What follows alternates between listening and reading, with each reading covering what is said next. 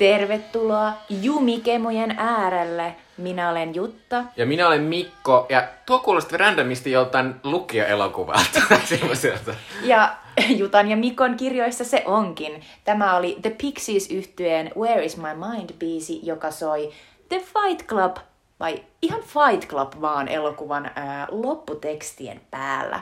Ja tänään ää, tässä podcastissa, joka on siis ää, Jutan ja Mikon populaarikulttuuriaiheinen podi, niin me puhutaan Fight Clubista sekä vuodesta 1999, jolloin tämä elokuva julkaistiin. Kyllä, eli nyt ollaan vuosituhannen viimeisenä vuotena, jolloin koko maailma pelkäsi Y2K, eli Kyllä. että koko meidän yhteiskunta tuhoutuu, kaikki tietokoneet räjähtää. Kuulostaa jotenkin alkeelliselta, vähän niin kuin, että eikö, no, mutta toisaalta se oli, ei tiennyt mitä tapahtuu, koska mm. se oli ekaa kertaa ikinä meidän elinaikana kuin tällaista. Joo, ja pitää tässä sanoa vielä, että 99 oli ihan mielet tämmöisenä niin kuin tässä elokuvahistoriassa, niin sitä pidetään tämmöisenä tosi, ainakin tämmöisessä nuorten ihmisten keskuudessa, että se oli semmoinen mieletön vuosi, niin kuin kerrottiin viimeksi. Silloin tuli muun muassa Matrix mm-hmm. ja Ma- äh, Magnolia. Kyllä, ja suomalainen elokuvateollisuus nousi Kyllä. Äh, jälleen niin kuin Phoenix linnun lailla sieltä kauheasta kohmelosta, missä oli ollut vain jotain vääpelikörmyjä ja, ja, ja tota, Pekka Aikamiespoikia ja yhtäkkiä tulikin sellaisia uusia elokuvia ja uusia elokuvan tekijöitä. Kyllä, siihen tota, palataan myöhemmin, mutta, mutta mahtavaa, se on kyllä oli mahtavaa huomata oli, että suomalainen elokuva petraantui, koska monna vuonna oli tuolloin 90-luvulla, että yksikään suomalainen elokuva mm. ei päässyt edes top 10, mikä on vähän surullista. Niinpä. Mutta äh, tämä meidän äh, Jumi Kemut podcasti äh, etenee yleensä niin, että me puhutaan äh, elokuvista äh, lähtien meidän syntymävuosista. Nyt me ollaan edetty vuoteen 1999. Me puhutaan ekana ilmiöistä sinä vuonna, mitä musiikkia kuunneltiin, mitä elokuvia katsottiin, miten Oscareissa palkittiin elokuvia ja sitten me puhutaan tarkemmin tästä äh, David Fincherin äh, ultraväkivaltaisesta elokuvasta Fight Club. Kyllä, mutta tota, pitäisikö ensin suunnata katse tuonne vuoteen 99 ja sen ilmiöihin? Kyllä. Mitä tapahtui vuonna ö, 99? No, meille leffa-nörteille tärkeä vuosi. Finkinon tennispalatsi avattiin ystävän päivänä, eli ihan näihin aikoihin, mm.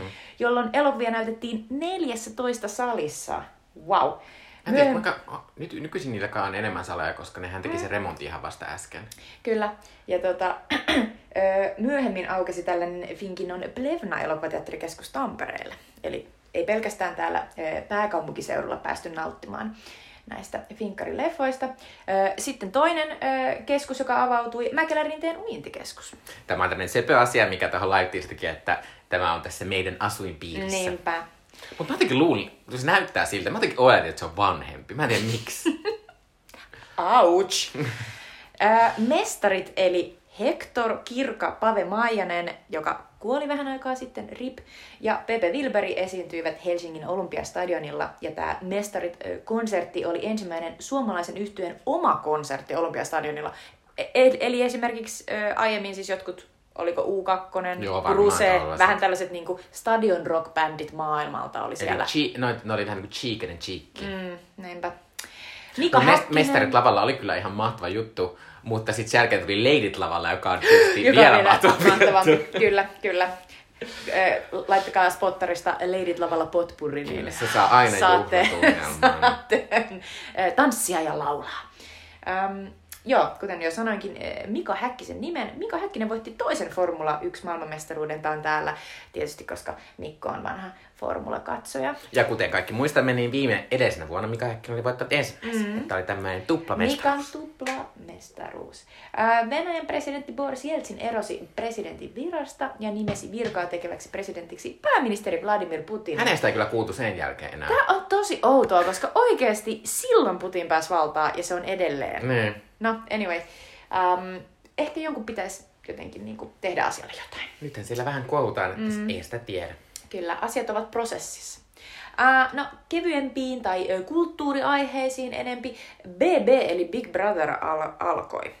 Ensimmäistä kertaa koskaan, eli ö, se oli Alankomaissa. Sen jälkeen tämä ö, kamala tai ihana, riippuu keneltä kysyy, formaatti levisi kaikkiin näihin maihin tässä ympärillä, muun muassa Suomeen. Kyllä, ja onhan BB niin kuin varmaan yksi menestyneimmästä tosi TV niin kuin.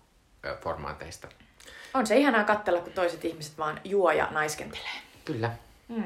Itse en sitä pidä, mutta joudun sitä välillä katsomaan, koska, koska puolisoni tykkää Joudut puhumaan siitä. siitä vähän diplomaattisesti. Mm. Uh, sitten uh, tämä on tällainen mun oma lohkaisu. Leonardo da Vincin viimeinen ehtoollinen, tuo hänen kuuluisin maalaus, jossa Jeesus nauttii siis viimeisen aterian ennen ristin naulitsemista tämän opetuslapsi seuraansa kanssa, niin se asetettiin esille Milanossa 22 vuoden restauroinnin jälkeen. Tämä oli pakko mainita, koska mm, tämä on erittäin kuuluisa tämä maalaus siitä, että se on alun perin maalattu niin sanotusti päin helvettiä, eli se on maalattu e- e- valmiiseen seinään, eli kuivaan seinään, sen sijaan, että se e, maalaus olisi tehty märkään sementtiin. Tämä märkä sementtimaalaustekniikka tiedetään nimellä fresko.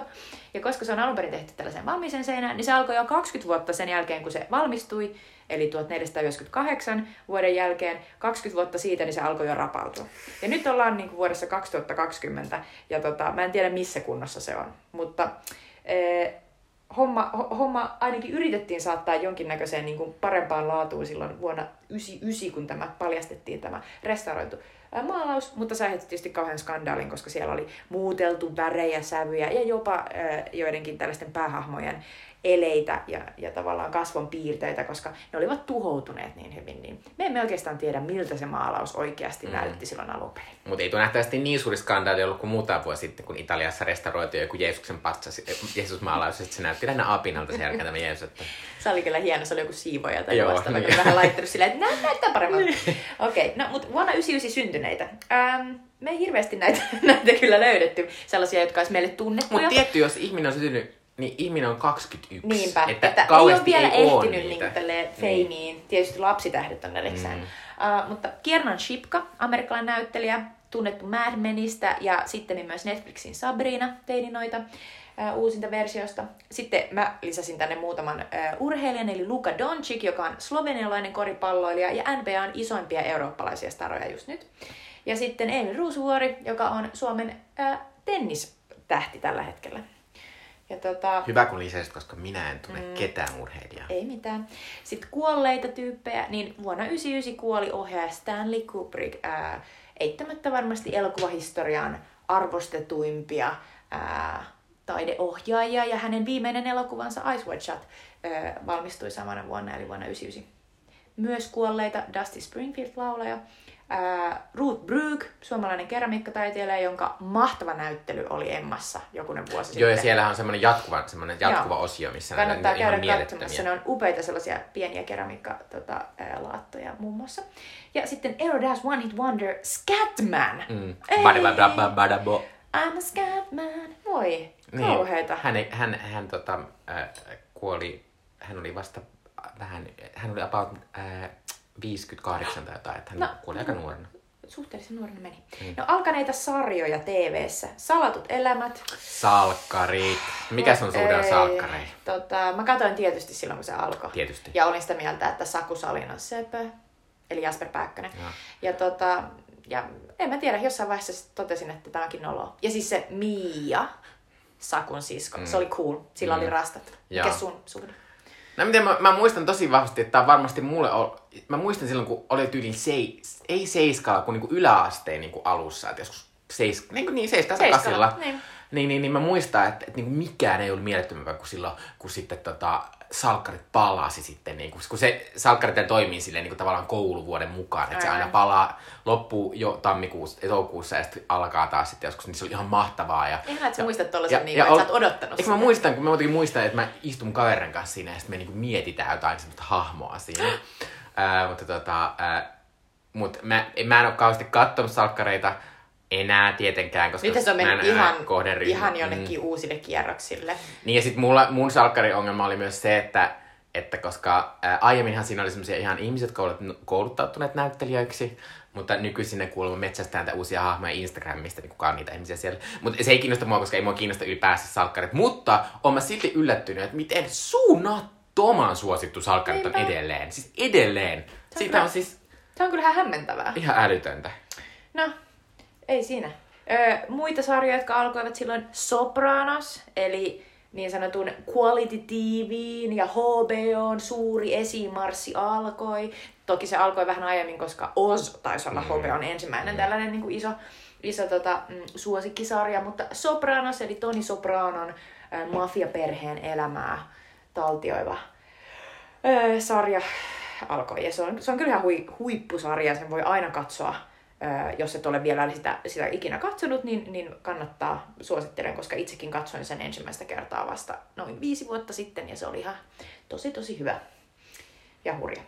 Muita äh, sarjoja, West Wing, Family Guy. Mutta pitää sanoa tästä, että Sopranos ja West Wing, ne on, niistä puhutaan silleen, että ne on tämän tämmöisen TVn kultaisen kauden mm. nämä tällaiset isot aloittajat. Kyllä. Mä en ole vieläkään katsonut West Wingia. Olen en mäkään. Se on, se on tavallaan, se on vähän ongelmallinen sen takia, kun se, se on kuitenkin poliittinen sarja ja poliittinen järjestelmä ja kaikki se, mistä puhutaan tällaista asioista, niin ne on muuttunut niin paljon.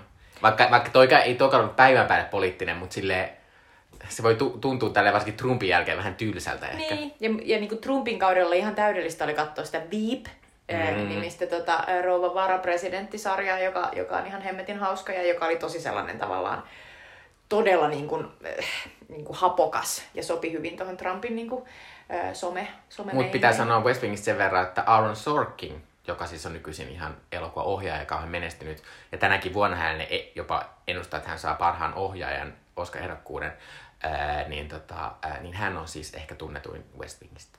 Joo, hän on, hän on West Wingin luoja, käsikirjoittaja. Hän on näitä tällaisia Hollywoodin suuria showrunnereita, jotka tavallaan niin loivat ja sitten tekivät oman tyylisen dialoginsa, josta hänet tunnetaan. Sorkinilla on sellainen kuuluisa, missä ihmiset kävelee ympäriinsä ja puhuu samaan aikaan tosi Kyllä. nopeasti. Se on Sorkin asia. Äh, ja sitten pitää vielä mainita äh, Älä kerro äidille. Joka oli siis tämmöinen aikanaan yksi ensimmäisistä tämmöisistä ainoastaan homo-hahmoista, tässä tapauksessa homomiehistä kertova sarja. Mm, kyllä. Ja se on hauskaa siitä, siis on tullut, kuka tämä on tämä näyttelijä? Uh, se on tuo... Joka on nykyisin ihan tämmöinen suuri Dunham, mikä se on se, Charlie Dunham? Charlie Hunnam. Charlie Hunnam, Kyllä. Niin, niin hän on tämmöinen nykyisin ihan, ihan tämmöinen todella menestyksen, tosi macho tämmöinen äh, niin kuin action-mies. Kyllä. Niin ihan... hassu, että hän sai, al- hänen uransa alkoi tästä Älä kerro äidille niin, homosarjasta. Sekä myös Game of Thronesin Littlefinger oli mm, tässä. niin oli, vaikka mm. aika erinäköisenä. Kyllä. Um, Euroviisut järjestettiin Jerusalemissa. Israelissa kisan voitti Ruotsin Charlotte Perelli kappaleella Take Me to Your Heaven. Onko tämä sun suosikki, Charlotte Perelli? Eikö se ole monta kertaa ollut? Äh, Charlotte Perelli on kaksi kertaa äh, siis e- Euroviisuissa, mutta toinen on kerta, kun hän voitti, mutta Charlotte Perelli on tämmöinen äh, Ruotsissa Euroviisussa tämmöinen tosi kova tyrkky, tämmöinen melodifestivaalin hahmo, että hän tänäkin vuonna pyrkii Euroviisuissa. Ää, tota, Never give up. Euroviisuja hän on siis tota, hän on tämmöinen tunnettu myös sitä, että hän on säilyttänyt nuoruutensa ihmeiden kaupalla, että hänen, hänen, hänellä on aika muovinen naama nykyisin, ja sitten hänen tämän, tämän vuoden kappaleen nimi on Forever Young. Oh. really? Joo. Mä voin jatkaa tästä Euroviisusta. Suomi ei tuonut osallistunut, mutta kuten viimeksi kerrottiin, niin tota, nämä, nämä viisut oli siis ensimmäinen, ensimmäiset viisut, jossa oli semmoinen sääntö, mu, sääntöä muutettiin niin, että kaikki maat saivat valita itse oman kielensä, koska ennen tätä oli pitänyt esiintyä omalla äidinkielellä.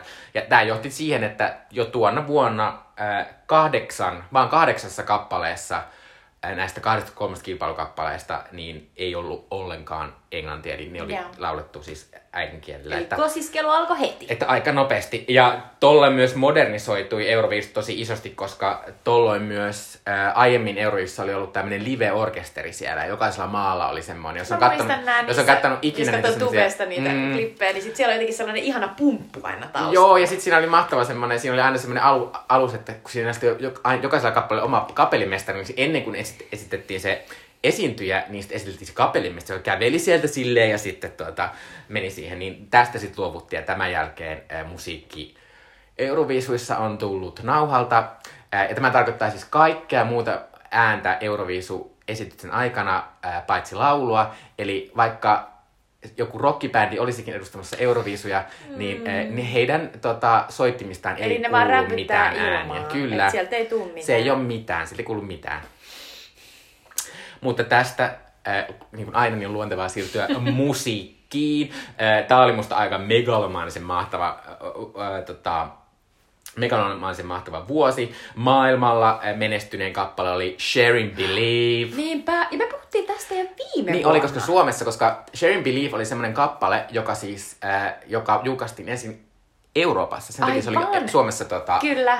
Ja sen Ää, takia se oli tuossa koska Amerikassa on siis- 98 jumikemuissa. Niin, niin Amerikassa on useinkin tehdään, ainakin tuolla 90-luvulla tehtiin sitä, että tietyt artistit, niitä yritettiin breikata ensin Euroopassa ja sitten vasta tuotiin. Esimerkiksi Backstreet Boys oli tämmöinen artisti, joka alun perin oli Euroopassa suosittu ja sitten siitä vasta tuli suosittu Amerikassa, vaikka se on amerikkalainen äh, tuota juttu. Toi Mutta tosi hassu Share and Believe, sitten TLC tyttöyhtyeen ehkä suurin hitti No Scrubs, joka on ihan se mahtava. on edelleen niin hyvä. ja siinä on tosiaan semmoinen futuru, futuristinen semmoinen video. Kyllä. Ää, ja tota, no Scrubs, siis TLC on siis ää, siitäkin tunnettu, että, että tämä, tämän bändin tämä äh, paras räppäri, eli Lisa Left Eye Lopez, niin hän kuoli sitten muutama, muutama vuosi tämän jälkeen niin lentoonnettomuudessa. Ää, muita täältä ää, edelleen R&B jyrää. Kolmosena on Monikan Angel of Mine. Ää, nelosena Whitney Houstonin Faith Evans ja Kelly Pricein Heartbreak Hotel. Mutta sitten vitosena on jo nyttenkin erittäin ajankohtainen Britney Spears ja hänen e- ensimmäinen ää, kappaleensa Baby One More Time, ää, jota minä rakastan, koska minä rakastan Britney Spearsia, vaikka se on tietysti ää, nyt se on vähän hankalaa. Ei se rakastaminen ole hankalaa, mutta se suhde Britney niin. Spearsiin on vähän hankalaa. Eli siis Britney Spears on nyt ajankohtainen, koska tästä hänen, hänen oudosta elämäntilanteestaan, jossa hän on edelleen isänsä holhouksen alla ja hän mm. ei saa tavallaan tehdä oman elämänsä päätöksiä, eikä muun muassa päättää omista menoistaan tai rahastaan. Niin, niin tota, nyt sitä ollaan taas uudestaan katsomassa oikeudessa, että, Kyllä. että, tota, että pääsisikö Britney viimein vapaaksi. Niin Joo, ja tota, Amerikassa siis on tehty tämmöinen New York Timesin tekemä dokumentti Framing Britney Spears, ää, joka on nyt saanut paljon keskustelua aikaa ja, ja Suomessa Ylelläkin ja Hesarissa on ollut juttuja tästä asiasta. Ää, ja siinä puhutaan paljon siitä, miten silloin kun Britneyllä oli tosi vaikeaa, selvästi näitä mielenterveyden ongelmia, ää, niin silloin ää, media ei osannut yhtään suhtautua siihen, vähän lähellä naureskeltiin kaiken maailman mm. ää, talkshowssa ja Ja uutisissa. paparatsit oli Kyllä. täysin, täysin verenhimoisia ja, ja tota, käy, väijyi häntä joka Kyllä, puolella. mutta tuolloin äh, vuonna 1999 Britney Spears oli siis äh, suuri nuori tähti, äh, mm. neitsyt, tietysti niin kuin me kaikki Tämä neitsyt-keskustelu on mulle niin sellainen, niin kuin, että hei, come on, Se on ihan ällöttävää, kamalaa. Siis joo. hirveetä. Tällaista Mut- niin kuin levyyhtiön niin kuin vanhojen setien jotain Mm. niin kuin, märkiä unia. Kyllä. Äh, niin, niin tuolloin Britney oli, oli, oli tota vielä ihan kunnossa, nähtävästi ainakin, äh, ja sai siis ensimmäisen ison hittinsä. Äh, toinen iso tämmöinen teinipoppari sai myös ensimmäisen ison hittinsä, koska maailmalla seitsemän suositun kappale oli Christina Aguilera, Genie in a Bottle. Äh, kun tämmöinen Britney-fani, niin sitten tohon aikaan piti valita. Piti Niinpä. valita, että tykkäätkö Christinasta vai Britneystä. Mä olin ehkä myös Team Britney, mutta tota, mä tykkäsin kyllä Christina Aguilerasta sitten myöhemmin aika paljon. Joo, ja siis niin mäkin, ja si- siinä, se on vähän hassu semmonen, ylipäänsä se niinku, että tota, ää, Et miksi pitää valita? Niin, ja, ja, mutta sitten mä oon toisaalta myös silleen, että, että miksi sitten Britneystä tuli niin paljon, koska Christina Aguilera on aivan mieletön laulaja. Mm. Ja sillä on tosi hyviä kappaleita ja kaikkea. Mutta sitten Britneyssä on sitten jotain sitä X-Factoria niin enemmän. Siitä sit silti oli semmoinen, niin kuin, että siitä tuli enemmän ilmiö Kristiinasta. Että, mm. Mutta mä siis kävin katsomassa Christina Aguilera Porjatsissa pari vuotta sitten, vai viime vuonna. En viime vuonna tietenkään, koska viime vuonna ei ollut mitään. Ää, Ja Christina Aguilera kyllä aivan helvetin hyvä live-esiintyjä. Se on varmasti ihan mahtava. Ja Ja, jotenkin hauska ajatella, että eikö nämä molemmat ole sieltä, alun perin sieltä äm, samasta TV-ohjelmasta? Kyllä, Mickey Mouse Clubista Yes. Disneyltä, mistä on myös Justin Timberlake. Timberlake ja Ryan Gosling. Niinpä.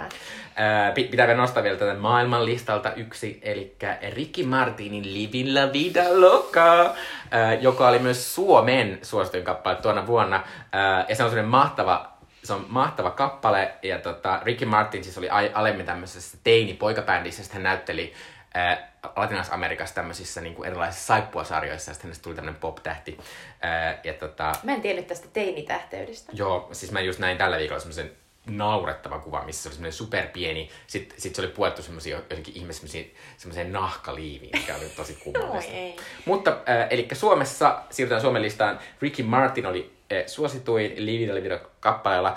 Tuo oli mahtavaa aikaa, koska tollon siis jostain syystä Suomeenkin saatiin tällaisia tosi isoja tähtiä, koska mä muistan, tohon aikaan oli joku Hekumania tai joku tommonen suomalainen lauantai- tai perjantai TV-ohjelma, ja Ricky Martin esiintyi siellä. Tai kuulostaa niin utopista. Aivan älytöntä, joo. Mutta noihin aikoihin muistan, että toi tota, lattarikulttuuri tuli tosi isosti mm. Suomeen. Että Suom- sit vähän tämän jälkeen tuli tyyliin se Ketchup Song, Kyllä. jota sitten, ja sitten äh, tuli toi tota, äh, naisten jumppiin tuli sellainen, mikä se nimi onkaan, Zumba tai joku vastaava. Ja sitten, ja, Ja bai, anteeksi, Bailatino tuli ekana. Ja. Bailatino tunnilla oli just tää Ketchup Song. Mä olin kerran tällaisella tunnilla. Oi, Ketchup se on ihan hirveä kappale. äh, mutta äh, Ricky Martinin siis myötä myös esimerkiksi Enrique Iglesias nousi ja pari vuotta myöhemmin siis myös Jennifer Lopez nousee tällä Mutta onko Eros vauhtina. Ramazzotti yhtään tässä? Ei, Vai onko ei se silleen... Italia ja Espanja ei ole sama asia. Eli se on aivan eri meininki. Se on Okei. äärimmäisenkin. Ö, Suomessakin Britney Spears olisi suosittu Baby One More Time toisena. Kolmantena on Lou Beckham Mambo Number Five. Ei! Ja nyt kun sä sanoit ton, niin kaikkien mielessä menee se A little bit Erica. Se, se on Kyllä, niin on järkyttävä niin. Mm. Mutta, äh, mutta se ei ole tavallaan ärsyttävää. Et siinä on semmoista tiettyä jotenkin musta semmoista svengiä, josta mä tykkään. Mutta se ei lopu ikinä, ellei se saa toista biisiä päähän. Hei, mutta sori vaan, kohta tulee toinen kormato, ja se on paljon ärsyttävämpi. Tota, nelosena on Nylon Beatin viimeinen. Oh, Nylon Beat on niin mieletön. Niin on. Ihana Mikä on viimeinen? Onko se... Ei, ei, ei. No, kun se ei, ole... Ei, se, niin, kun, mä, mulla mä menisin sekaisin, laulaa, mutta Mulla joo. on se rakastuin se loser, mutta ei se ole se. Niin mä en muista mikä Ei. viime. Ei kun viime... Ei. Eikö se on just se Niin rakastunut? Miksi me ei osata Tää on tosi hieno. No niin, mutta mahtavaa. Eli suomalainen Beat siinä. Sitten viitosena yksi Suomen kansainvälisesti menestynein kappale Bone Funk MCsin Freestyler. Freestyler, rock a microphone. Siis tää oli Kyllä. niin paras. Me mentiin luokkaretkelle Saksaan ja sitten siellä esitettiin saksalaisille tähän freestyleriin tehty upea tanssiesitys. Oh, no, ja muistan aina, että no. ysiluokkalaiset No, saksalaiset oli silleen, okei. Mutta mä muistan, että sen jälkeen se, mistä me puhuttiin, oli, että mikä on toi tosi cooli biisi. Ja me oltiin silleen, freestyler. Ja siis mä muistan tässä, tää, tää, se musiikkivideo on myös ihan klassinen. Ja se on niin hieno, kun siinä tota, sitten kun alkoi tossa, mä aloin jossain vaiheessa käymään sitten, mun täti asuu täällä Helsingissä, ja sitten mä aloin käydä Helsingissä Joensuusta. Ja sitten se oli vähän coolia olla siellä metrossa, kun oli silleen, Niinpä. "Tää on se sama, mikä oli siinä Bumper Freela, Gamesissa." freestyler metro. Eli ihan vaan metro. Se oli ihan mahtavaa. Kyllä. Ö, kuutosena Suomessa That Don't Impress Me Much. Pakko sanoa, että tää on edelleen niinku niin ihana biisi. Mulla tulee aina tästä sellainen niinku vahva, Shania Twain on sellainen vahva nainen, joka sanoo, että turha yrittää, sitä se oli niitä mahtavia biisikohtia, niinku So what? Are you Brad Pitt? Tai jotain Joo, se on just mahtavaa. Varsinkin tässä jaksossa, kun puhutaan kohta Fight Clubista, niin, niin So, you're a rocket scientist. That, don't, impress me much. Eikä ole mitään syytä, jos Shania Twainin mieltä, niin hänen ei, Ei oo. pidä ottaa mitään tollasia. Äh, mutta puhuin äsken Koromarosta, niin seitsemäntenä Suomessa suositulla oli Eiffel 65in Blue da ba. Siis mä en ymmärrä, miten, miten tällainen voi vedota niin paljon, mutta mullakin tää oli tyyli jollain sellaisella, kaverit poltti CDn. Ja sit siellä oli tää biisi. Sitten mä kuuntelin tätä kotona, kun mä tulin koulusta. Ja olin silleen, onpa hyvä. Joo, Ihan mutta, silleen niin kuin itsekseni. mutta ihan pari vuotta sitten tämä sai mun ainakin elämässä semmoisen renesanssin, Niin koska munkin. Xavier Dolanin upeassa Ma- Mami-elokuvassa niinpä, kyllä. soi tämä, tämä tota, kappale. Se kannattaa katsoa se elokuva. Ja silloin mä tykkään tästä biisistä, kun mä katson sitä elokuvaa. Joo. Äh, nostan vielä yhden, eli tota, äh, ei kun anteeksi, kahdeksantena Nightwish, äh, joka on toinen tämmöinen suomalainen kansainvälinen menestyjä, kappale Sleeping Song, en tiedä mitä se on. Ää, muistan hyvin, koska tämä on Tarja Turusen laulama biisi. Muistan Nightwishista ehkä vain Tarja Turusen niin kuin, ajalta biisejä. Mutta Tarja Turunen oli niin huikea tyyppi, koska mä muistan, että, että en ollut ikinä tavannut tällaista, eikä tietysti maailmalla kukaan muukaan tyyliin, että, että tällainen oopperalaulaja tyyppinen hahmo vetää tällaisen niin kuin, raskaan hevin taustalla. Niin Tosi kivasti. Niin ja Nightwishen tota, äh, oli vähän ajankohtainen vähän vastassa, koska eikö Marko Hiettala ilmoitti, että hän lopettaa Joo. Äh, ja pitää nostaa kymmenentenä vielä TikTokin Lopeta. Hei, Eli. Suomessa tyttöbändit oli aika kova juttu. Ja, niinpä. Oi, TikTok on niin mieletön. Kyllä, se oli kyllä kans ihana. ihana.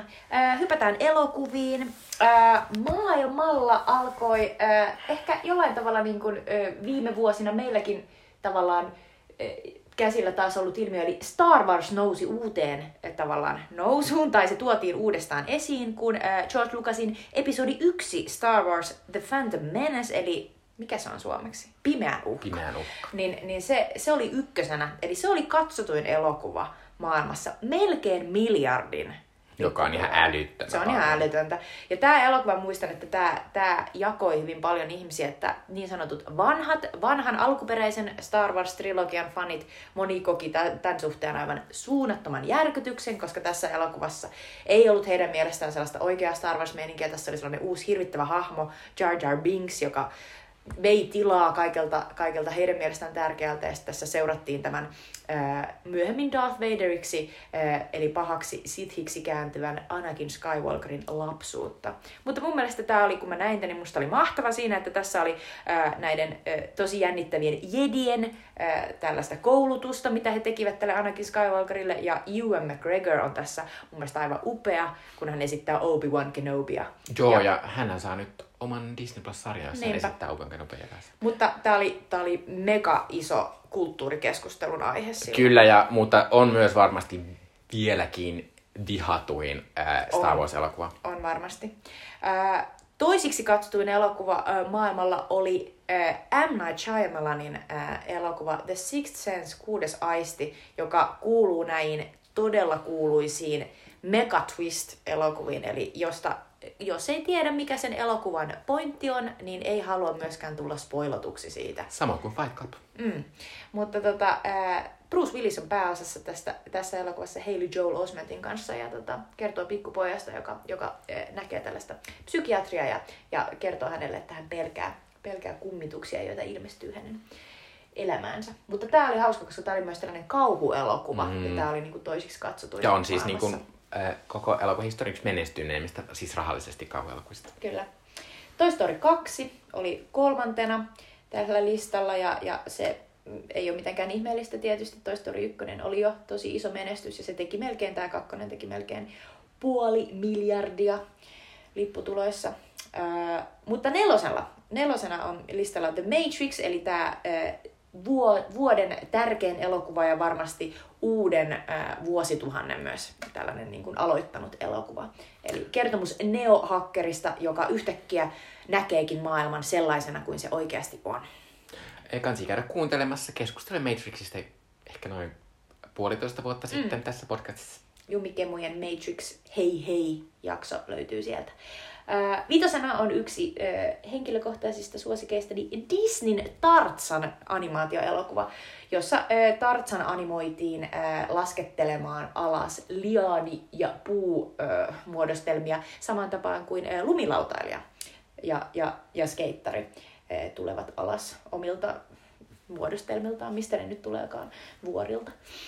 Öö, mitäs muuta täältä voisi nostaa?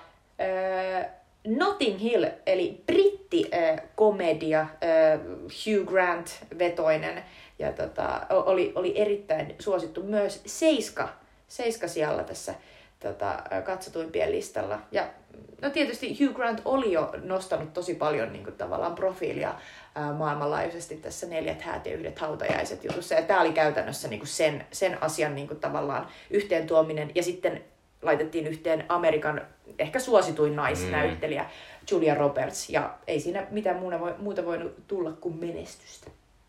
Ää, Pitää sanoa ennen kuin siirrytään Suomen elokuviin, niin tästä huomaa vähän sitä, että kun katsoo tätä pidemmän, pidemmällä juoksua tätä elokuvien kehitystä, niin tästä alkaa huomata sitä semmoista niin kuin, että semmoiset brändinimet menestyy. Tässä on kuitenkin Tähtien sota, Toy Story, Matrix, ää, periaatteessa Tarzan, kun se on semmoinen Disney-animaatio, The Mummy, joka on tämä Muumio-sarja, josta tuli tota, Siitä tuli myöhemmin. monta leffaa. Kyllä. Äh, James Bond julkaistiin tuona vuonna ja Austin Powers sai myös jatko-osia, että, että aika, moni, aika moni näistä elokuvista sai sitten jatko-osia myöhemmin. Kyllä. Ja tässä myös huomaa sen, mistä ollaan puhuttu aiemmissa podeissa, sen, siitä, että, että nämä niin sanotut palkintogaala-elokuvat sekä katsotuimmat yleisön suosikkielokuvat alkavat tuossa niin 90-luvulla eriytyä. Ja tässä sen näkee, että, että näistä tota, tämän katsotuimpien listan, listalla on lähinnä yksi ää, No itse asiassa on siellä kaksi. Siellä on, siellä on sekä Matrix että sitten American Beauty, jotka tuossa Oscareissa sitten huomioidaan.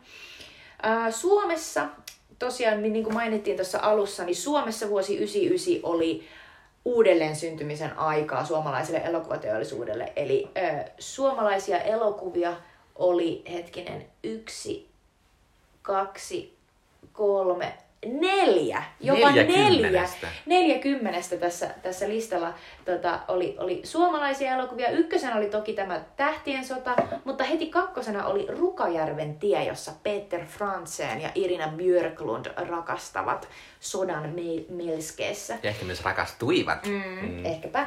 Ja, tota, ja se, se, sen näki melkein puoli miljoonaa suomalaista. Ja, tota, ja sitten ö, vitospaikalla tässä, tällä listalla on Häjyt, eli ö, elokuva tällaisista puukkojunkkareista. Aleksi Mäkelän hyvin viihteellinen komedia. Ö, myös tosi paljon katsoja, 330 000. Ö, se, seitsemännellä paikalla on Timo Koivusalon Kulkuri ja Joutsen, eli tota, tällainen taiteilijamuotokuva. Ö, Tämän jälkeen mun mielestä seuraava, minkä, minkä tota Koivusalo tekee, on sitten tämä Irving Goodman-elokuva, joka sitten, jonka minäkin olen nähnyt. Tätä mä en ole nähnyt, mutta, tota, mutta se, oli, se oli tosi iso yleisön suosikki myös. Ja sitten vielä ö, yhdeksäntenä Lapin kullan kimallus, joka on tota, ehkä vähän tällainen klassisempi. Ja pitää kyllä sanoa tästä sen verran, että hienoa, että tehdään suomalaista, mutta on kyllä niin kliseisen suomalaista. Tämmöisiä mi- miehi, olden times miehi, miehiä jossain vanhalla ajalla. Tämä kertoo jotain siitä, että et, et, että tota, on, on tosi paljon varmasti tehty niin kuin tavallaan jonkinnäköistä tasa-arvotyötä, että nyt kun juuri tässä pari Mm. päivää sitten Jussi-ehdokkaat julkistettiin, niin siellä oli, siellä oli niin kuin todella paljon naistekijöitä. Ohjausehdokkaana oli kaksi naista ja yksi ei-valkoinen Mm. mies. Ja tavallaan, niin kuin, et, et me ollaan tultu tosi pitkä matka. Niin, että pitää sanoa, että vaikka mä en, pidä, mä en pidä suomalaista elokuvaa oikein minään välillä, niin kun vertaa tähän, niin huomaa, että, että aika pitkälle ja tota, hienoon suuntaan kuitenkin pystytty mm. liikkumaan. Mutta tämä oli siitäkin, siinäkin mielessä tärkeä, tärkeä vuosi, että tämä osoitti myös, niin kun, että suomalaisia kiinnostaa mennä katsomaan suomalaisia elokuvia, jolloin niille kannattaa myös kanavoida rahaa ja, tota, ja, ja näin poispäin. Mutta Oscarit. Voitaisiin siirtyä sitten näihin suuriin kultapatsaisiin. Kyllä. Ö, Oscarit järjestettiin maaliskuussa 2000 ja niin ne, juon, ja ne juonsi seitsemännen kerran Billy Crystal. Ja vaikka oltiin uudella vuosituhannella, niin vanhasta juontajasta ei luovuttu. Billy Crystal on kyllä vähän sellainen, että en enää haluaisi nähdä En häntä niissä hommissa. Hän on jo näyttänyt, niin kuin, mitä hän Joo. tekee. Äh, ton vuoden suuri Oscar-menestyjä oli Sam Mendesin ohjaus American Beauty, äh, joka, voi, joka tota, sai kahdeksan ehdokkuutta ja, ja voitti viisi Oscaria, eli parhaan elokuvan, ohjauksen, äh, parhaan miespääosan, joka voitti Kevin Spacey, joka on mielettömän näyttelijä, mutta tällä jälkeen paljastuna aivan hirvittävä ihminen. Hmm. Ää, paras alkuperäiskäsinkirjoitus Alan Ball. Alan Ball on varsinkin tuolla 2000-luvulla ihana, ihana asia, koska hän ää, on siis, teki Mullan alla sarjaa. Kyllä, ja sitten myöhemmin True Bloodin, joka oli alussa ihana. Kyllä. Ja paras kuvaus Conrad, Conrad Hall. Toiseksi eniten ehdokkuuksia sai ruotsalaisen Lasse Hallströmin ohjaama The Cider House Rules ää, sekä tupakkateollisuuden Whistlebrowista kertova The Insider, jotka molemmat sai seitsemän ää, ehdokkuutta.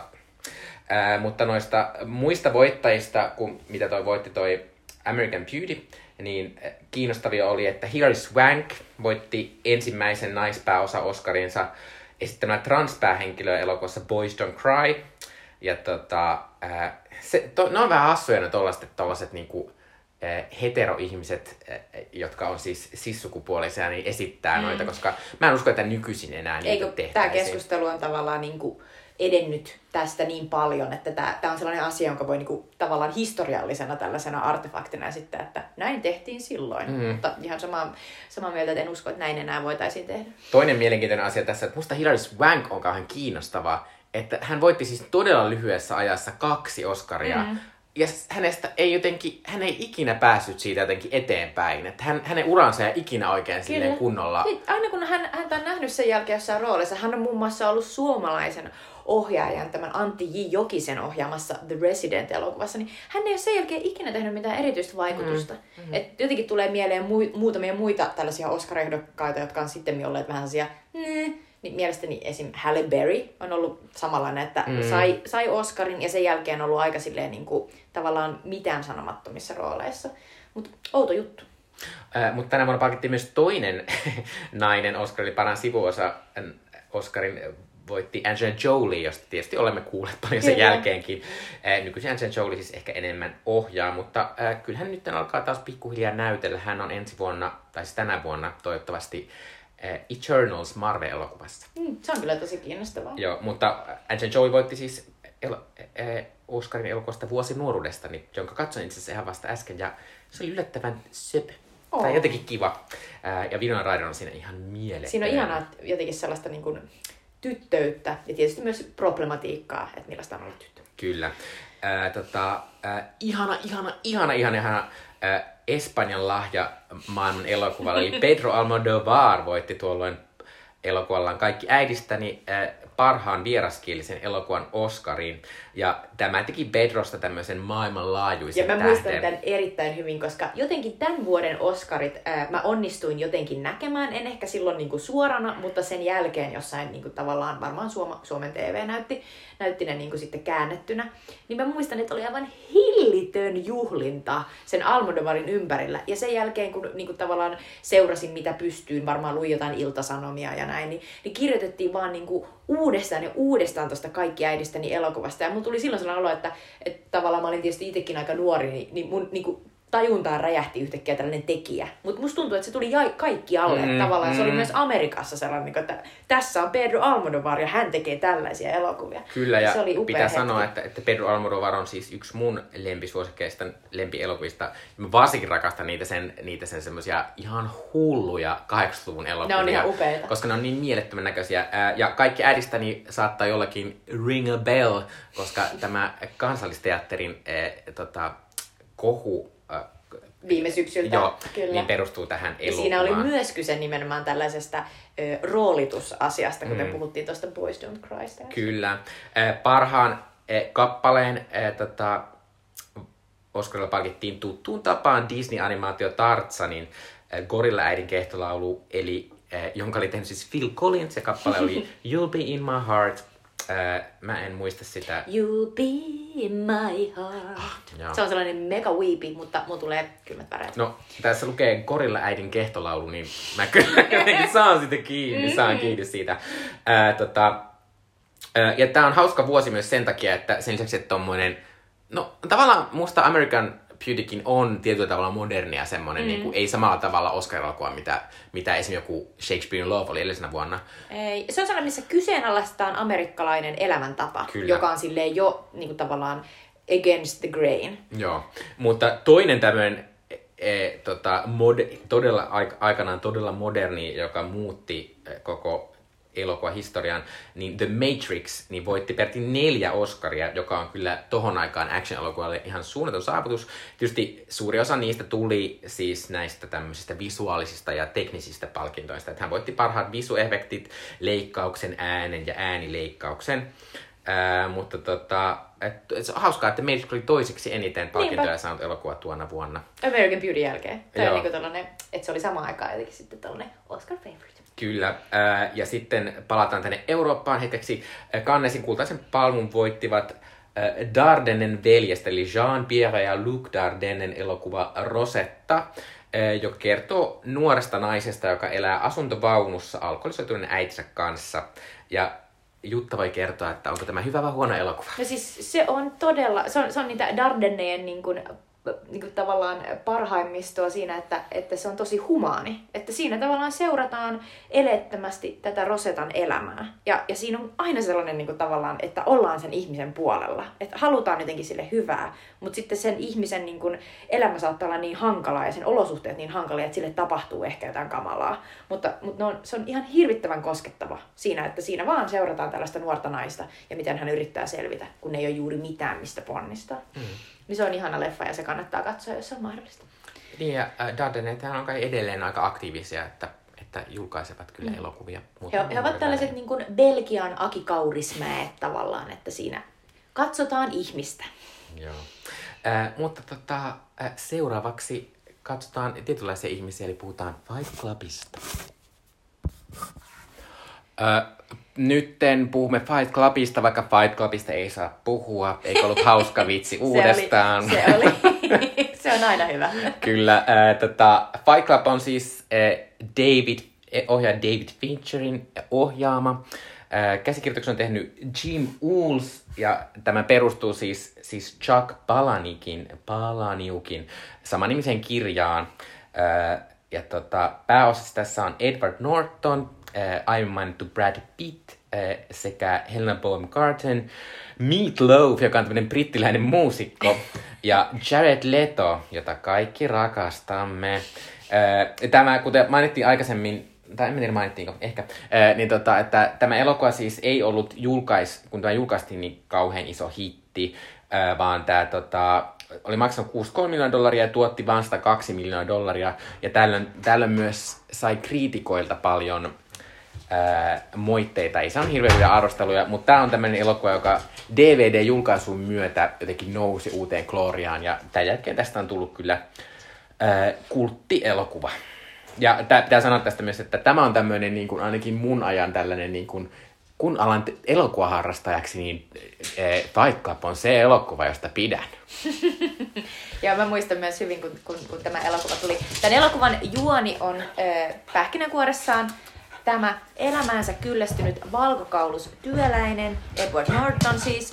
Hän tapaa tällaisen saippua kauppiaan, jota esittää Brad Pitt, ja yhdessä he perustavat tappelukerhon, eli Fight Clubin, joka suunnittelee vallankumousta.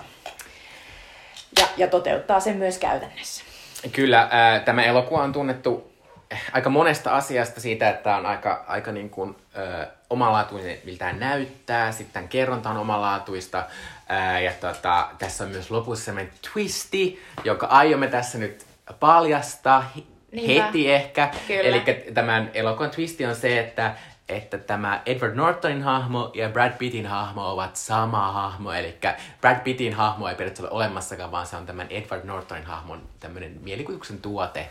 Eli kaikki tilanteet, missä Brad Pitt on tehnyt jotain, niin, niin niissä Edward Nortonin hahmo onkin aidosti ollut se, joka tekee asioita. Mutta sanon vaan, että tässä elokuvassa otetaan mielettömiä vapauksia sen suhteen, että mitä voi tapahtua, kun jollakin ihmisellä on tällainen jakomielihäiriö tai hän, hän kuvittelee olevansa kaksi eri ihmistä tai näin poispäin. Että tässä on monia sellaisia tilanteita, missä ihmisiä vaikka lyödään ja, ja tämä ihminen on, on, on jossain niin kuin, muka yksinään, mutta silti jotkut muut ihmiset näyttää reagoivan jotenkin. Niin, mm. Tästä tulee sellainen olo, että ihan noin äh, tavallaan, jos tässä seuraa vaan äh, ikään kuin yrittää katsoa, että, että mistä voisi huomata, että, että tässä oikeasti onkin kyse vain yhdestä ihmisestä, joka kuvittelee itsensä kahdeksi, niin sitä on aika, aika tavallaan hankala, hankala niin kuin, hankala todistaa, koska tässä huijataan niin paljon. Mutta toisaalta sitten tässä heti elokuvan alussa muun muassa on tällainen dialogin pätkä, jossa Edward Norton sanoi, että minä tiedän tämän, koska Tyler Durden tietää tämän. Ja tässä on monia kohtauksia, joissa ikään kuin tehdään selväksi, että jotain hassua mm. tässä on. Ja, ja, tota, ja myös suoraan tolleen viitataan siihen, että kyseessä voisi olla samat aivot, jotka ajattelevat tässä. Ja tässä on myös muutenkin tämmöisen elokuvaharrastajana, mä muistan silloin nuorena, kun katsoin tämän joskus VHS, niin tässä on niitä semmoisia pienen pieniä, niin kuin, äh, mä en tiedä miten te kutsuisi, semmoisia flasheja tai semmoisia välähdyksiä, missä yhtäkkiä se Brad Pittin hahmo näkyy niin kuin ihan semmoisen millisekunnin ajan. Ja sitten mä muistan, kun katsoo, se oli tarpeeksi että videot, niin pystyi katsoa silleen kuva mm. kuvalta ja sitten yhtäkkiä. Tuossa se Brad Pitt on ja sitten menee ohi. Tässä on käytetty niitä tota, tä- tällaisia e- elokuvan äh, leikkaamisen tavalla hauskoja niin kuin, äh, jippoja hyväksi. Ja, tota, ja muutenkin tämä elokuva on tosi hauska. Tässä, tässä rikotaan äh, neljättä seinää, puhutaan suoraan äh, katsojalle puhutaan sillä tavalla hassusti niin kuin kirjallisesti yhtäkkiä ja, ja, ja tässä käytetään erilaisia tällaisia hauskoja temppuja, jotta, tota, jotta tämä on hyvin niin kuin yllättävä. Ja tämä jotenkin hauskasti nyt kun tätä katsoin, niin, niin heti niin kuin jotenkin muisti hyvin tämän elokuvan väriskaalan, joka on aika sellainen niin kuin tavallaan vihreänkeltainen, kaikki näyttää vähän sairaalta, ihmisten silmien alla ihan järkyttävät pandat, siis jotenkin kaikki näyttää jotenkin kamalalta, varsinkin kun tässä hakataan ihmisiä naamaan, niin sitten se veri on niinku sellaista mustaa, mm. että tässä on hyvin sellainen niinku tavallaan synkkä niinku se väri, väriskaala, tai, tai se on ainakin vedetty niinku aika minimiin niinku ne erilaiset niinku iloiset värit sieltä, mutta sitten tässä oli tosi sellainen pirskahteleva ja jotenkin sellainen niin kuin hyökkivä ö, visuaalisuus, että, että oli tosi sellainen jännittävä, että voi mm. kuvitella, että tämä on näyttänyt niin kuin just nimenomaan tälleen niin kuin teini-ikäisenä, kun tämän on nähnyt, niin jotenkin yllättävältä, uudelta jotenkin tässä on ollut tosi paljon sellaista niin kuin, eh, voimaa ja nopeutta, jota ei ole siihen mennessä niin kuin nähnyt. Mm. Ja mä huomaan, että on tästä jäänyt mulle semmoisena katsojana jotenkin mieleen se, koska, koska tässä on varsinkin alussa tässä on semmoinen, kun tämä Edward Nortonin hahmo puhuu sitä omasta elämästään ja sitä kuvataan semmoisina lyhyinä kohtauksina ja semmoisina, että se juoksee lentokentällä ja selataan ikäkatalogia ja tällaista, niin siitä tulee se, kun se on semmoista niinku, tietynlaista, niin jotenkin, siinä tulee semmoinen niin musiikkivideomainen fiilis. Kyllä, tai sellainen. ja sellainen toisteisuus. Ja siis nykyisin, niin kun, jos katsoo mitään tubettajien tekemiä videoita, niin niissä tavallaan leikataan aikaa tosi paljon pois. Tulee sellaisia niin kuin, ja hyppyleikkauksia ja muuta. Niin tässä elokuvassa ne on jo. Mm. Et tässä elokuvassa tehdään just sellaista, että tehdään jotain sellaisia hauskoja toisteisia asioita, että nyt se on taas eri lentokentällä, että nyt se on eri lentokentällä ja nyt se menee taas tekemään tämän saman asian. Ja, ja tehdään niin kuin leikkauksen ja kuvaamisen avulla niin kuin selväksi sen päähenkilön toisteinen niin kuin arki, joka, joka sitten aiheuttaa sille tämän jonkinnäköisen hermoromahduksen. Mm. Öö, tota, mites nytten, tota, kun on tälleen kokeneempi elokuvan katsoja ja on nähnyt tämän elokuvan aiemminkin ja nytten, mä, mulla ainakin oli varmaan kymmenen vuotta eli jopa enemmän kuin viimeksi nähnyt tämän, niin, mm. niin miten se suhun iski tälleen nykyajassa? Minusta oli hauska ajatella että leffa, kun silloin aikanaan kun tämä tuli, niin, niin käytiin kauheasti sellaista keskustelua siitä, että et, niinku, glorifioiko tämä väkivaltaa ja onko tämä silleen, että hyvä, nämä jätkät niinku, tappaa toisiaan ja, ja niinku, tavallaan äh, hakkaa ja on kauhean sellaisia mm, ja, ja sitten toisaalta niin kuin nyt viime aikoina sitä on alettu taas niin kuin katsoa ihan toisesta näkökulmasta tavallaan siitä, että puretaanko tässä itse asiassa sellaista niin, kuin, äh, niin sanottua toksista maskuliinisuutta ja, ja tota, niin kuin, jotenkin niin kuin, tehdäänkö tässä tilaa erilaiselle miehisyydelle vai nauretaanko tässä miehille. Ja jotenkin mun tuli vähän sellainen olo, että et, et, että tota, että ainakin tämä on kuvaus niin kuin siitä sellaisesta mie- miehisyyden kriisistä mm. ja sellaisesta tietynlaisesta niin kuin, että tässä on tavoitettu tosi hienosti, niin kuin edelleen tuntuu siltä, että tässä on saatu kiinni sellaisesta pettymyksestä, ehkä, ehkä jopa raivosta ja sellaisesta niin kuin turhautumisen tunteesta, joka voi olla niin kuin se, että, että kun sä oot suorittanut asioita niin kuin on pitänyt, sä oot tehnyt asioita niin kuin ö, on, on sanottu, niin sä odotat sitä, niin kuin, että missä on se palkinto, että miss, missä on niin kuin se jonkinnäköinen niin kuin, ilo, nautinto, joku sellainen niin kuin fiilis, että, että, että kaikki oli sen arvosta. Ja sitten nimenomaan kun sitä ei tuu, niin sitten tämä päähenkilö niin kuin, tavallaan kehittää tämän niin kuin, sivupersonan, jonka avulla se pystyy sitten niin kuin, se saa rohkeuden niin kuin, tehdä asioita toisin. Ja se saa rohkeuden jopa kostaa niin kuin, sille mm. järjestelmälle, joka onkin vienyt siltä nuoruuden ja pakottanut sen paskan duuniin, jossa se on pakotettu ostamaan ikähuonekaluja ja pakotettu tekemään sitä ja tätä. Ja, mutta sitten toisaalta siitä tuli myös sellainen ajatus, että että siinä samaan aikaan toi äh, elokuvan tekijä varmaan Fincher itse, niin se niinku tavallaan, se haluaa, niinku, se haluaa myös niinku leikitellä ja niinku tavallaan niinku naureskella vähän niinku sellaisille miehisyyden kliseille, että kun tässä tämä päähenkilö menee sinne, se kokee, että se, e, se on täysin turta, niin sitten se menee siis syöpä, syöpäsairaiden tuki, tukiryhmiin, jossa se yhtäkkiä kokeekin, että se voikin niinku, kokea sellaista niin kuin heikkoutta ja se alkaa itkeä siellä tällaisen Meatloafin esittämän tota, Bobin rintoja vasten. Ja, tota, ja, ja jotenkin niin kuin, et, et siinä, et se hakee sellaisen tilanteen, missä se voi sitten olla täysin heikko, ja sitten samaan aikaan se kehittää itselleen sellaisen sivupersonan, joka on niin kuin naurettavan kovis. Siis se on mm. niin kuin upea panomies, upea hakkaaja, saatana Myös tyylikäs. suunnattoman kaunis, koska Niinpä. Brad Pitt on suunnattoman, se on tämmöinen Kyllä. miesideaali. Kyllä, niin se on, jotenkin, se, se on niin mahtava nyt kun katsoo sitä Brad Pittin hahmoa. Mit, mit, mitä saat mieltä niin kuin ylipäänsä tästä elokuvasta ja siitä Brad Pittin hahmosta? Koska se on niin kiinnostava, koska tässä ajassa se näyttäytyy vähän erilaisena kuitenkin kuin silloin 99, koska silloinhan se on niin ollut silleen, että hot shit Sherlock, kaikki on täydellistä. Öö, no siis ensin pitää sanoa, niin kuin, että, että mä tykkään sitä elokuvan alusta tosi paljon. Mä tykkään siitä, kun se menee itkemään sinne ja sen tapaa näitä tämmöisiä kuolevia ihmisiä, niin kuin larppaa sitä semmoisia eri tauteja ja kaikkea. Larppaussanaa käytetty hienosti. Se on jotenkin äh, ihan mahtavaa. Äh, ja sitten tässä elokuvassa, silloin kun tämä tuli tämä elokuva, niin se semmoinen miehisyysasia ei ollut niin vahvasti yllä, koska silloin se ei ollut keskustelua ihan samalta kuin nykyisin, mutta silloin puhuttiin nimenomaan siitä semmoisesta kulutuskriittisyydestä ja sellaisesta, että miten se on tyhjää se kulutuksen suuntaava niin työnteko ja elämä ylipäänsä. Ja se on tavallaan semmoinen teema, joka musta edelleen on kauhean, ja se on jopa kiihtynyt tässä meidän nykyisessä niin someajassa, koska, koska tollon sä itse olit vaan silleen, että jes, mulla on tää upea koti, mutta, mutta nytten sä näet kaikkien muiden upeat kodit, ja se tavallaan se koko, että ei se, ei se kulttuuri eikä se, se keskustelu siitä ole mun mielestä kadonnut minnekään. Ja lisäksi siihen nykyisin liittyy vielä, vielä paljon vahvemmin se semmoinen, että, että se kulutus ei tee vaan susta tyhjää, vaan se tuhotaan koko maailman, koska, mm. koska ilmastokriisi ja Toi on, niin toi on kaikki. ihan sairaan hyvä pointti. Että se, että tavallaan hauskaa katsoa tästä, tästä näkökulmasta. Ää, ja sitten, ja sitten se, se, on hauska se, se, sun kysymys oli Brad Pittin hahmosta, niin se on tavallaan semmoinen, mä jotenkin ymmärrän sitä, sitä semmoista niinku unelmaa, siitä, että, että mä oon vähän sellainen työn vihaa, vaikka mun työ on ihan kivaa, niin jos mä saisin päättää, niin mä en tekisi sekuntiakaan työtä, ää, koska mä tekisin mieluummin paljon, paljon mieluummin asioita, joita, tota, jos mä saisin itse päättää koko ajan ja niin kuin elää ihan semmoista hulivili-elämää, ää, niin tavallaan se, se on silleen niin kuin, ää, mä niin kuin ymmärrän sen, sen niin kuin tavallaan, että minkä takia se on tosi coolia se, että sä oot vaan semmonen, joka ei vaan välitä ja sulla ei mitään vastuita, eikä niin kuin, että, että, se, että se on tosi hienoa.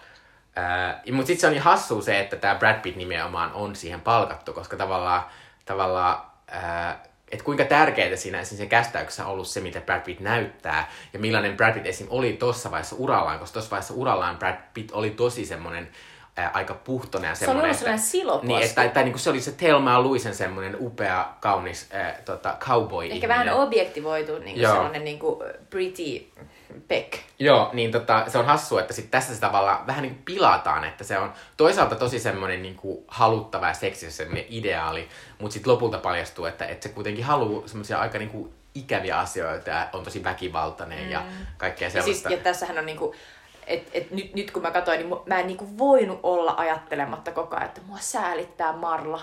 Että se Helena Bonham Carterin hahmo, joka on silleen yhtä niinku tavallaan pihalla ää, kuin Edward Norton.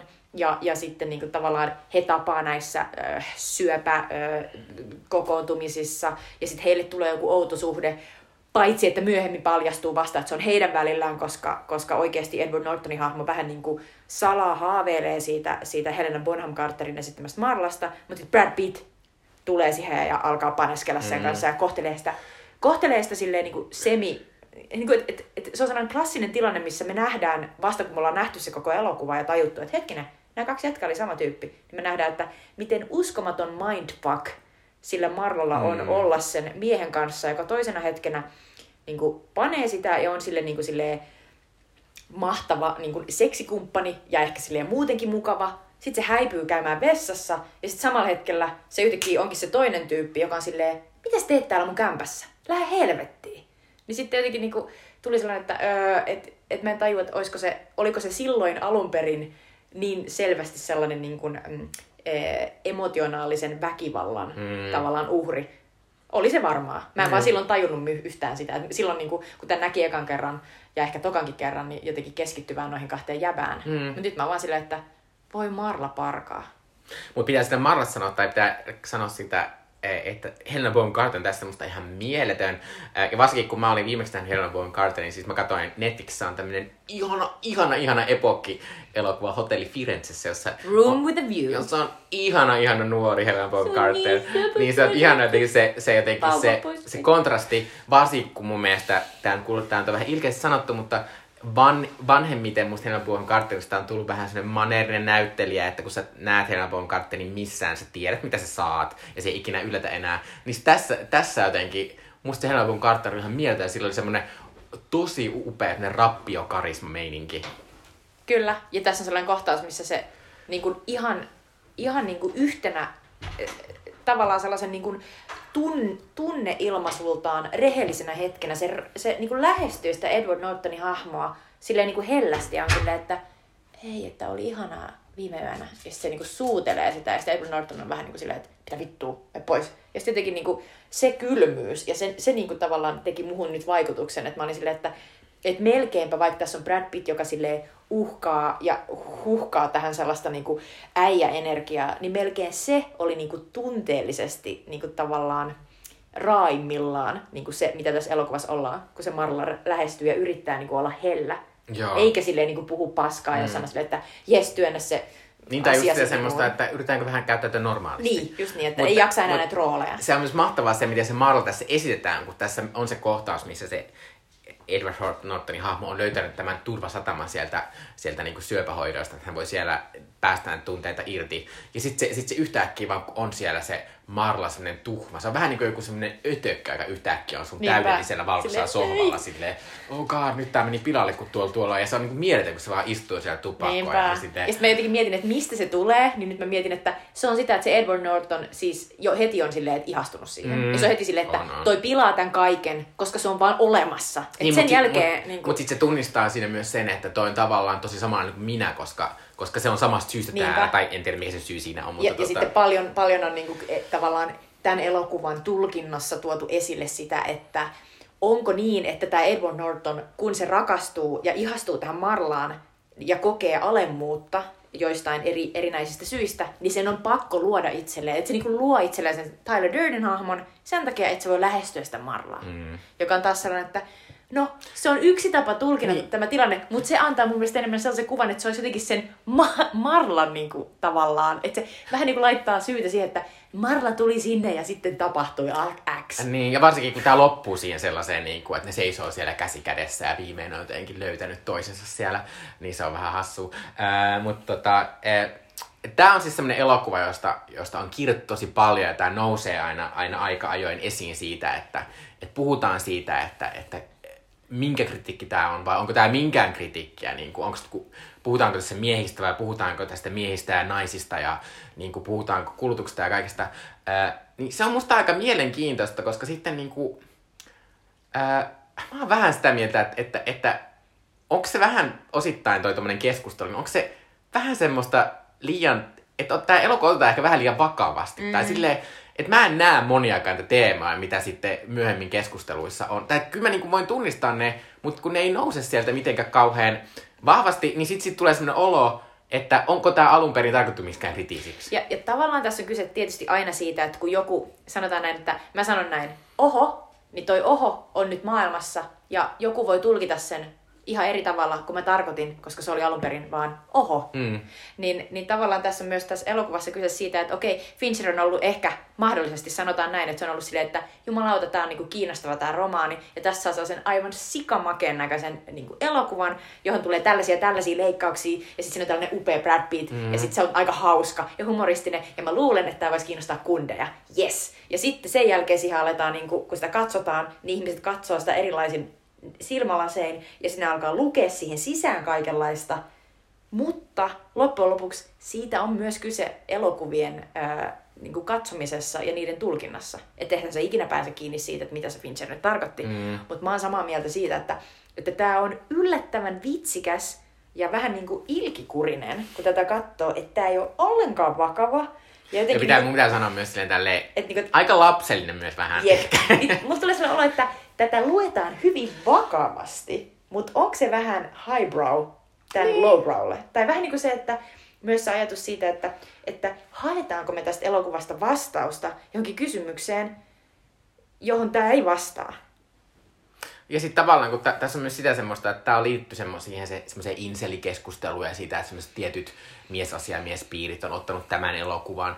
Ja, ja sitten sit mä oon silleen, niin kun sit joskus suhtautaan silleen, niin kuin, että sit se jotenkin tekee sitä elokuvasta heti paljon niin jotenkin vakavamman ja pelottavaa jotenkin silleen tuomittavan, kun joku tommonen ryhmä valitsee sen. Sitten mä oon silleen, ei se sen elokuvan vika ole, että jo- joku katsoja näkee siinä tämän asian, Niinpä. joku toinen tämän toisen. Se ei muuta sitä elokuvaa. Niin ei, ja sitten en, en, en, mä edelleen koe tätä mitenkäs silleen, tai en kokenut sitä niin, että toki siinä on silleen, mä oon sitä mieltä, että kaikissa elokuvissa pitäisi olla enemmän naishahmoja ja kaikkea. Mm. Mutta mä oon silleen, mä kyllä ymmärrä, minkä takia tässä nyt ei oo mitään niinku, ja sitten on sitä Edward Nortonin äiti. Niin, ja mulla tulee myös sellainen olo, että tämä elokuva, koska mä en itse niinku kuullut tavallaan siihen varmaan siihen alkuperäiseen kohderyhmään, kelle tämä on tehty, niin mä silleen, että tämä elokuva varmasti on, on tavoittanut ne tyypit ja ehkä on niinku ravistellutkin niitä. Ja mä oon silleen, että ehkä, ehkä myös tästä tulee sellainen klassinen, että, että kun joku nainen haluaa vaikka puhua jostain niinku tällaisista vihan tunteista, joita, joita kaikki voi niinku kokea, niin sitten naiset tavallaan kuuntelee ja haluaa lukea siitä.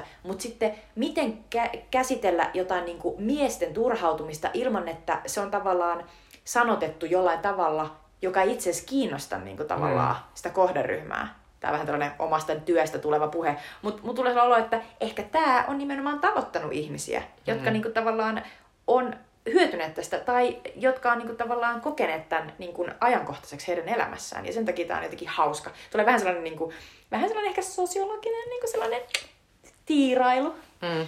Ja on tää niinku, kyllä mä niinku edelleen olin sitä mieltä, että musta oli, vaikka, vaikka sen ties sen, sen, niinku sen lopun tempuja ja kaikkea, niin musta tää edelleen oli, oli viihdyttävä ja, ja niinku todella hienosti tehty elokuva ja mm. semmonen, niinku, että, että musta on tavallaan, tavallaan se perusajatus on se, niinku, että, että entä jos niinku, Entä jos et, ei vaan välittäisi näissä asioita, mitä meille yhteiskunta kertoo, että näistä pitää nyt välittää. Niin. niin tavallaan musta se on tavallaan ihan raikasta edelleen, että ei, ei kaikkien ole pakko hakea sitä samaa tietä elämässä. Tämä tie ei ole se, mitä kannattaa hakea. Mutta, mutta tämä niinku... on satiiri. Niin, just se, niin. että, että mustakin toi radikaali, tämä on radikaali edelleen mm. sillä viestillään. Ja just se, että et, come on, että et ihmiset niinku alkaa haluta tulla siihen Fight Clubiin. Ne, ne seisoo kolme päivää ulkona, jotta ne pääsee sinne sisälle siihen taloon. Ja kaikki, kaiken tässä on niin överiä, mm. että et sun on pakko niinku jotenkin tajuta jossain vaiheessa, että tämä on satiiria, tämä on, niinku, tää on suurenneltua, tässä naureskellaan tälle asialle. Mutta oikeasti siellä taustalla on just toi, mitä Mikko sanoi, se niin kuin, vapaus valita. Mm. Meidän ei ole pakko tehdä, niin kuin joku on joskus sanonut meille, tai mitä yhteiskunta odottaa, että me tehdään, kulutetaan ja, mm. ja tehdään lapsia ja kuollaan pois.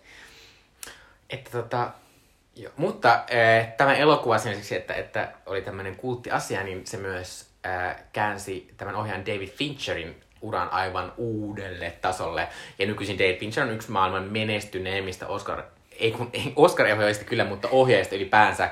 Ja on, on, kyllä, on kyllä yksi mun lempiohjaajista, tai aina jos mä kuulen, että Dave Fincher on tekemässä jotain, niin mä oon heti kiinnostunut. Mikä on sun lempi Fincher-elokuva? Ää, no, tämä on kummallinen, mutta mun lempi Fincher-elokuva on Gone Girl.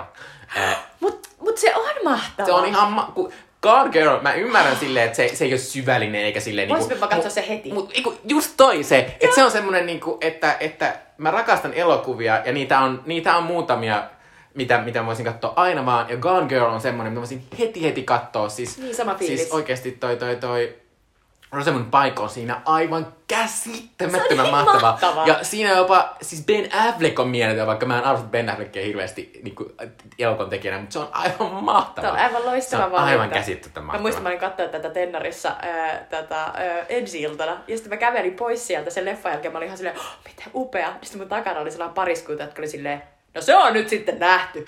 ja mä olin silleen, wow, wow, niin kuin, että jotkut ei vaan niin kuin lämpene. Mutta joo, siis toi oli upea valinta ja itsekin katsoisin milloin tahansa. Mutta mun suosikki Fincher on The Social Network. Siis 2010 vuonna tehty elokuva Mark Zuckerbergista ja siitä, miksi Facebook pilaa kaiken. Ja mä silleen, että se on ensinnäkin ihan helvetin hauska, helvetin hyvin tehty. Uh, Jesse Eisenberg on täydellisen Zuckerberg-mäinen.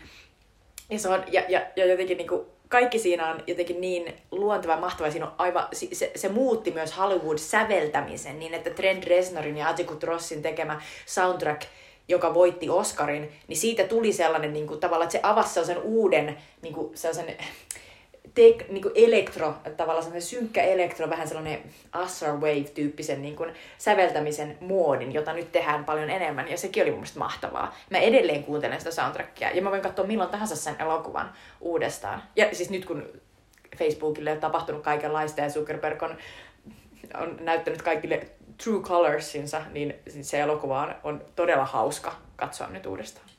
Äh, joo, tota, äh, se pitää sanoa siitä vielä, että, että, että, että ää, katsoin siis itse ihan, ihan niin kuin uude, toista kertaa vasta siis tuossa kesällä ja olihan se ihan mahtava, mutta oli se myös semmoinen niin kuin, niin kuin tavallaan hassu, että niin onnistunut elokuva tuollaista asiasta pystyttiin tekemään niin aikaisin. Niinpä, se on, mm. se on juuri näin. Ehkä se on sitä Fincherin nerot. Joo, äh, Fincher pitää sanoa sen verran, että Fincher on siis äh, tänä vuonna myös ajankohtainen tuolla Oscareissa, pahoittelen jostakin ärsyttää, että koko ajan Oscarit esiin, mutta äh, hänen elokuvansa Mank, joka on Netflixistä katsottavissa, niin on tänä vuonna mukana noissa Oscar-mittelöissä. Ja tänä vuonna on puhuttu varsinkin siitä tosi paljon, miten äh, Dave Fincher on niin sanottu perfektionisti, että hän voi tuota, kuvata yhtä tiettyä kohtausta satoja kertoja, niin kuin uudestaan, uudestaan, uudestaan, Sukua uudestaan. on tolle Stanley Kubrickille, joka vuonna 99 potkaisi Kyllä, Ää, mutta siis tota, David Fincherillä menee edelleen hyvin on. Ja mahtavaa, että hän tekee edelleen elokuvia. Mänkistä en niin tykännyt, mutta ehkä sitten ensi kerralla. Se on niin sanotuille vanhojen elokuvien rakastajille oikea aarreaitta ja musta se oli tosi hauska. Joo. Ää, tota, ää, seuraavaksi, tai nyt tässä aina ollaan kerrottu meidän lempielokuvat tai lempiasiat tuolta vuodelta. Mikä on sun lempielokuva tai valinta tuolta vuodelta, eli 99? Se on äh, Man on the Moon, äh, eli äh, elämäkerta-elokuva äh, amerikkalaiskoomikko Andy Kaufmanista. Äh, outo valinta ehkäpä, mutta aikanaan tämä oli mulle tosi sellainen tärkeä elokuva. Mä oon nähnyt tämän sen jälkeenkin ja tämä on edelleen tosi hyvä. Äh, Jim Carrey teki äh, tässä sellaisen draamaroolin, jossa hän esitti toisaalta tällaista koomikkoa, mutta toisaalta myös niin kuin ikään kuin sitä hahmoa ja ihmistä sen takana. Ja muistan, että Courtney Love esittää tässä tätä Andy Kaufmanin ää, puolisoa. Ja, tota, ja hänkin oli mun mielestä tosi hyvä tässä. Ja musta on monella tapaa tosi hauska. Ja Paul Giamatilla on tässä tosi kummallinen sellainen tota, manageri-sekoilijarooli, ää, sivurooli, niin suosittelen. Minun suosikki on, tämä on tämmöinen hassu elokuva sen takia, että mun mielessä tämä Dave Fincherin Fight Club ja sitten tämä minun valinta, joka on Paul Thomas Andersonin Magnolia, ne jotenkin liittyy semmoisena tiettynä ai- aikana mun elämää. Että nämä on niitä semmoisia, kun puhuttiin elokuvaharrastamisen aloittamisesta, niin Magnolia oli toinen semmoinen. Ne on sun joka... sellaisia niin kuin, aloituspalikoita. Kyllä. Äh, Magnolia-elokuva on siis tämmöinen äh, erittäin surullinen elokuva tämmöistä ihmistä Los Angelesissa, joiden tarinat nivoutuu yhteen ja kuvataan varsinkin tämmöisiä erilaisia mieskohtaloita todella, todella hienosti. Ää, ja tota, tää on edelleen yksi mun lempielokuva. Mä kävin vasta ihan viime vuonna katsomassa tämän uudestaan ää, Reginassa, eli elokuva-arkistossa. Ää, ja tää on semmonen suurten tunteiden ja mielettömien näyttelijöiden elokuva, mutta myös ihan semmonen niinku, ää, tavallaan niin kuin valioyksilö tollasissa elokuvissa, koska sitä yritetään aina, välillä tulee tässä elot, jotka yrittää silleen, olisi nämä kuusi hahmoa ja ne kaikki on jotenkin tekemisissä ja sitten sit se usein aika, aika jotenkin lällyä, mutta tässä se on niinku ihan mahtavaa. Ja tää on, tää on niinku silleen hienoa, että, että tässä on semmoisia hahmoja, että tuntuu, että kaikista niistä olisi voinut tehdä yksin hyvän elokuvan. Ja sitten tää onnistuu tekemään niistä kaikista niissä pienissä jutuissa niin jotenkin silleen kokonaisia hahmoja. Ja tää on ihan siis käsittämättä hyvä elokuva. Ja, ää, tota, Tää on kyllä kova. Kyllä, ää, ja varmasti siis ihan oikeasti niin kuin yksi ää, tämmöisen ainakin modernin ajan isoista mestariteoksista. Ää, mutta tota, seuraavaksi sitten vielä loppuun Sweet Chili Dippejä, eli meidän kulttuurisuussia teille. Eli Sweet Chili Dippejä, meidän kulttuurisuositukset teille. Uh, mun kulttuurisuositus on Netflixistä löytyvä Lupin TV-sarja. Se on ranskalainen uh, suurtuotanto, jossa Omar Sy esittää tällaista ranskalaista äh, klassikkohahmoa, tällaista äh, Arsene Lupin nimistä mestarivarasta, joka on tällainen ranskalaisen äh, kulttuurin sellainen klassikkotyyppi. Äh, Arsene Lupin näissä alkuperäistarinoissa niin se oli tällainen äh, herrasmiesvaras, joka rakastaa timantteja ja naisia, mutta sitten tässä Netflixin uudessa sarjassa niin tämä Omar Syn, esittä, Omar Syn esittämä tummaihonen. Arsene Lupin on tällainen tietysti edelleen varas, mutta mut siinä naureskellaan sille asialle, että, että se pystyy todellakin menemään mihin tahansa paikkoihin, jopa Louvreen, koska se on tummaihoinen ja se pystyy aina esi- esittämään esimerkiksi siivoojaa tai ketä tahansa tällaista tyyppiä, jota normaali ns. valkoinen ranskalainen yhteiskunta ei huomioi eikä huomaa. Saanko sanoa tähän se näyttelijä on niin suunnattoman upean näköinen, mm. että se ei oikeasti toimisi ton näköisen Ei, sen huomaisi kyllä missä tahansa. Mm. Mutta se on tosi hauska, kepeä ja jotenkin niin kuin isolla rahalla tehty ja nimenomaan sellainen niin kuin suuri viihdesarja, koska siinä en, ensinnäkin se ensimmäinen timanttiryöstö tapahtuu Louvressa ja siinä on niin kuin, tavallaan ollaan niin kuin paraatipaikoilla ja sitten siinä on Omar Syy mun mielestä aivan ihana, se on ihan huikea, niin kuin sellainen fyysinen ja jotenkin karismaattinen ja, ja sitten se on tosi hauskaa, miten siinä just pelataan sillä sellaisella ranskalaisen yhteiskunnan rasistisuudella ja tavallaan käännetään se sille ja, mm. ja sitten niin pilkataan niitä siitä. Ja se on mun mielestä hauskaa hauskaa ja, ja sitten se on myös samaan aikaan tosi sellainen niin kuin, ää, niin kuin jotenkin ripeä ja jotenkin sellainen niin kuin, niin kuin, tavallaan niin kuin viihteellinen, mutta sitten ei mitenkään tyhjä. että siinä on toi yhteiskunnallinen tavallaan ulottuvuus, niin se on tosi hauska. Ja tuo sarja on hauska osoitus siitä, että Netflixen alkaa yhä enemmän määrin tehdä tuommoisia kansainvälisiä sarjoja, niin tämä on tavallaan se, että, että mitä niin kuin Netflix-rahalla saadaan Ranskassa aikaan, niin mm. onhan se ihan tosi hienon näköinen Joo. sarja. Äh, mun suosikki on tämmöinen suomalainen viime aikojen tämmöinen hittisarja, eli Yle Arnasta löytyvä Aikuiset-sarjan toinen kausi. Ää, Aikuiset-sarjat siis kertoo tämmöisestä ää, kahdesta kaveruksesta, jotka edelevät noin about 700 metrin säteellä kallios, kallion karhupuistosta. Ää, ja siellä sitten seikkailevat ja elelevät siellä ja kaiken maailman todella, todella pieniä, pieniä ongelmia heille koko ajan ja niistä tehdään isoja, isoja tota, draaman aiheita. Ää, mutta tota, Tämä on siis Anna Protkinin käsikirjoittama ja tämä on mun mielestä aivan hirvittävän hyvä suomalainen on sarja. aivan, aivan loistava. Tässä tavoitetaan tosi hienosti semmoinen tietty elämäntapa ja tässä, varsinkin tässä toisella kaudella on semmoisia mahtavia, tähän on tuttu semmoisia, niin kuin, että siinä on semmoisia tosi pieniä, lyhyitä, semmoisia, tavallaan kun siirrytään kohtauksesta toiseen tai paikasta toiseen, niin siinä on semmoisia, tehty semmoisia pieniä niin kuin, pieniä pätkiä, missä kuvataan semmoisia outoja elämäasioita, niin kuin, että ihmiset niin kuin, yhtäkkiä tekee jotain niin kuin joukapousauksia jossain kahvilan niin kuin, terassin edessä ja tollasta. Öö, niin se on ihan mahtavaa. Ja muutenkin tässä on niin kuin, sillä ekalla kaudella oli ehkä vähän semmoista, että se jotenkin oli hirvittävän paljon jotenkin ärsyttävämpää se semmoinen venkoilu, mitä tässä sarjassa paljon on semmoista, niin kuin, että haluanko olla tommonen vai tommonen vai tommonen. Ja sitten tässä siinä, mä en tiedä mikä siinä oli onnistunut, mutta tässä se ei enää ärsyttänyt niin paljon. Ja tää oli vaan siis musta ihan kamalan hauskaa ja kamalan niin kuin, hienosti tehtyä suomalaista.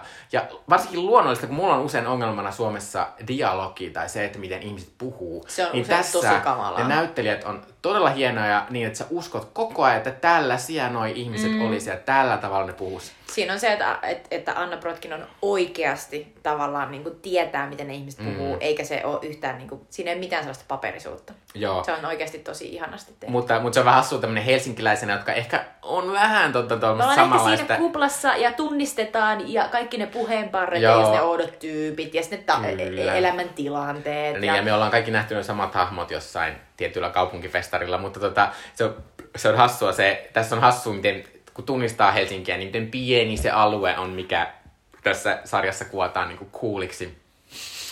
ää, ja sitten tota, ää, mutta jotenkin, musta, mulle, ja sitten, ei kun se on tässä myös mahtavaa se, että kun on täällä niin kuin pakkasen keskellä eikä voi tehdä mitään, ja se tässä kesä. ollaan kesäisessä kalliossa, puistossa juomassa olutta ja Tää käydään äänivallissa. Ja... melkein kuin olisi jollain pienellä niin kuin sellaisella ö, ulkomaan Siis matkalla. oikeesti, Se on siis totta. oikeesti Helsinki ei ikinä näyttänyt mielettömältä kuin tässä sarjassa. Ä, Aikuiset toinen kausi ja, ja edellinen kausi Yle Areenassa nytten. Ä, Good morning angels! Good morning, Charlie!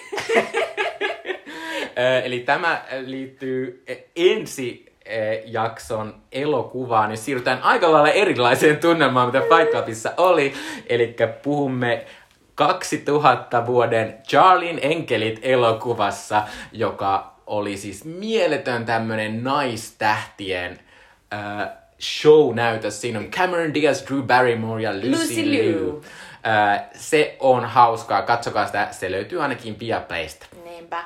Ja tulkaa mukaan ensi jumikemuihin. Juu. Moi moi! Moi moi!